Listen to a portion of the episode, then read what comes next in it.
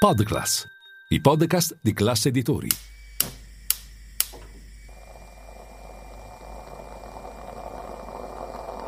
Buongiorno dal gruppo Classe Editori.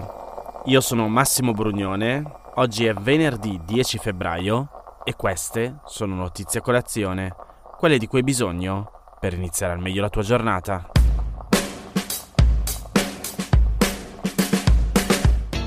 Il conflitto tra il governo italiano e quello francese sta crescendo di intensità.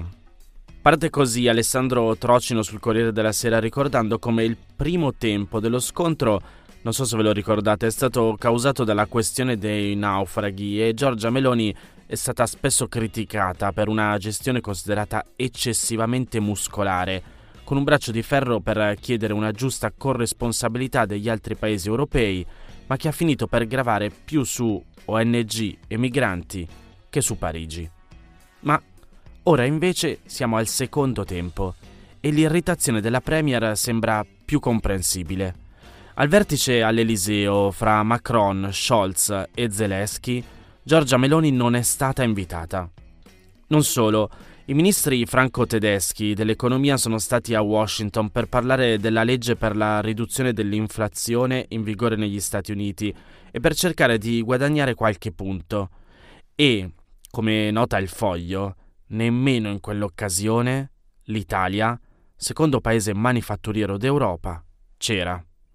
Così la reazione del ministro dell'economia Giancarlo Giorgetti è stata dura. Leggo tra virgolette le sue parole. Quella dei ministri di Francia e Germania è un'iniziativa di due paesi, non un'iniziativa europea.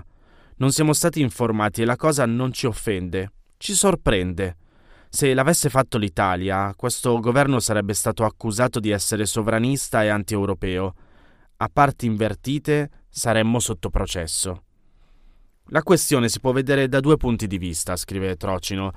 Il primo descrive un'Italia a Cenerentola, sempre in seconda fila, trattata come una nazione di serie B, a causa di una tradizionale posizione di debolezza e di governi ballerini e incapaci.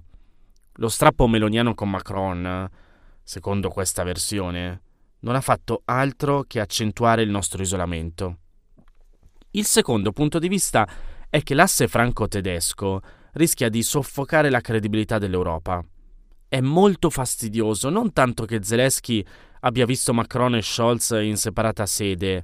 È suo diritto e dovere cercare di portare a casa il più possibile, quanto che questi ultimi due ci abbiano tagliato platealmente fuori, sia pure per cercare di recuperare qualche titubanza verso l'Ucraina nei giorni scorsi.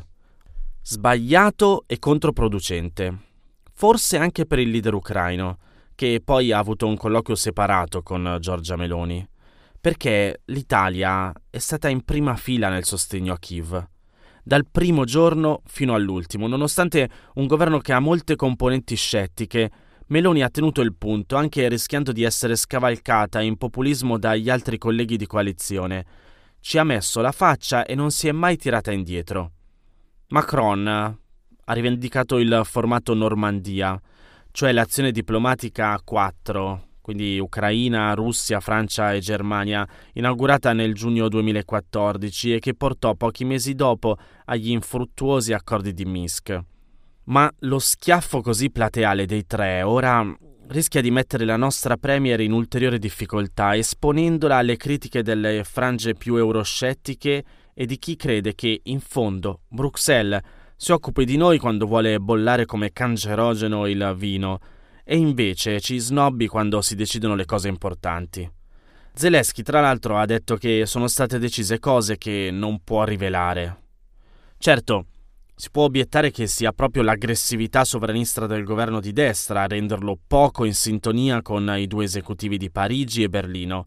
Si potrebbe ricordare che, dopo la lite sui migranti, l'Eliseo ha ufficialmente invitato Meloni a Parigi per consacrare la riappacificazione, ma ancora la leader italiana non ha trovato in agenda una data giusta per l'incontro.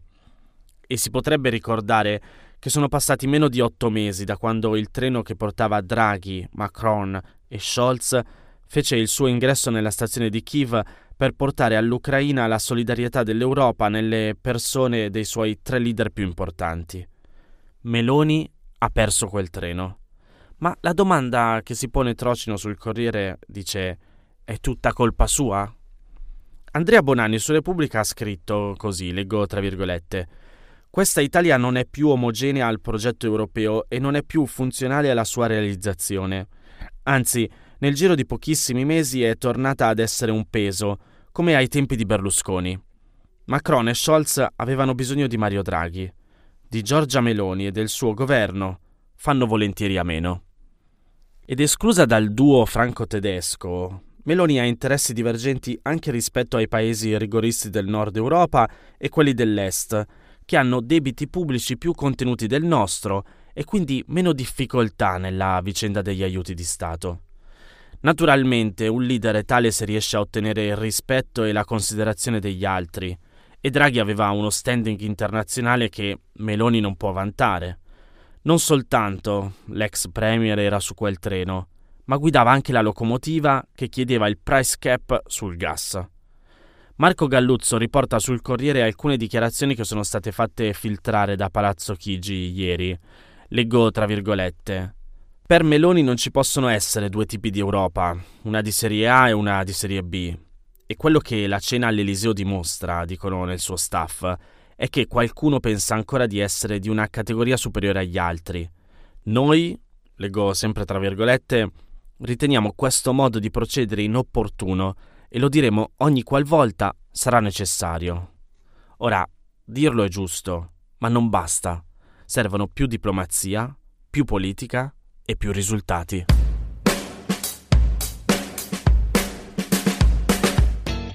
Vi do un aggiornamento sulla vicenda di Alfredo Cospito, che resta al quarantuno bis. È così che ha deciso il ministro della giustizia Carlo Nordio, con un no alla richiesta di Cospito e del suo avvocato di uscire appunto dal regime di quarantuno bis. Ed è proprio l'avvocato Albertini a darne notizia della decisione del ministro appena riceve la comunicazione, annunciando subito che presenterà a sua volta un ricorso. E oggi alle quattordici terrà una conferenza stampa alla Camera dei Deputati spiegando le sue ragioni. Così, insomma, pur in sciopero della fame da ormai centoundici giorni, l'anarchico Alfredo Cospito dovrà appunto restare al quarantuno bis nel carcere di Opera.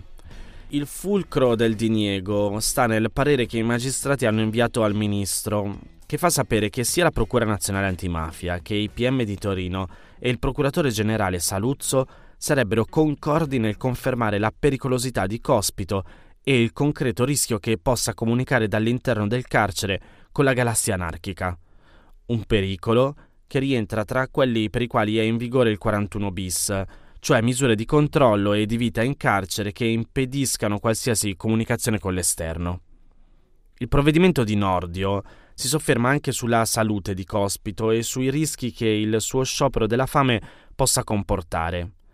Rischi però bilanciati, secondo il ministro, dalla permanenza in un carcere come quello di Opera, dove esistono le necessarie misure sanitarie e con la possibilità di un eventuale trasferimento nei reparti dell'ospedale San Paolo.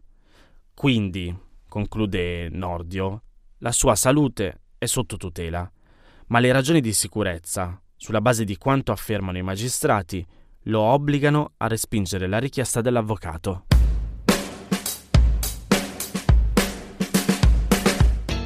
Avrete sentito del pallone aerostatico cinese che qualche giorno fa era stato individuato nello spazio aereo americano, sospettato di essere attrezzato per attività di spionaggio e per questo abbattuto dagli Stati Uniti.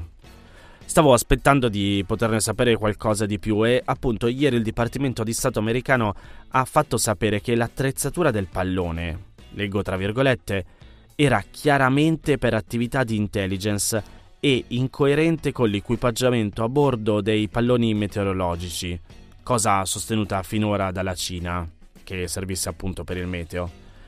Questa conclusione è stata raggiunta dopo l'analisi di immagini in alta definizione ottenute con un aereo spia, U due, mandato dagli americani mentre il pallone era ancora in volo e che mostrerebbero che era attrezzato con antenne e pannelli solari sufficienti per ricevere comunicazioni e raccogliere e geolocalizzare informazioni.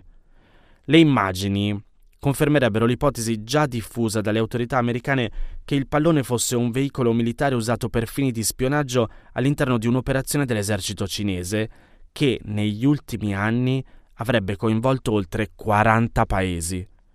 È probabile che nei prossimi giorni arriveranno nuove comunicazioni ufficiali dagli Stati Uniti, dato che da martedì sono in corso le operazioni di recupero dei resti caduti in acqua e sul fondo del mare. Queste erano le notizie a colazione di oggi. Se volete suggerirmi alcune notizie o mandarmi i vostri commenti su quelle trattate, potete scrivermi all'indirizzo notiziacolazione chiocciola class punto it. E se volete rimanere aggiornati, c'è il canale Telegram di Notizia Colazione. Nel sommario della puntata trovate il link per gli altri podcast del gruppo Classe Editori. Io vi aspetto lunedì per iniziare insieme una nuova giornata. Un saluto da Massimo Brugnone.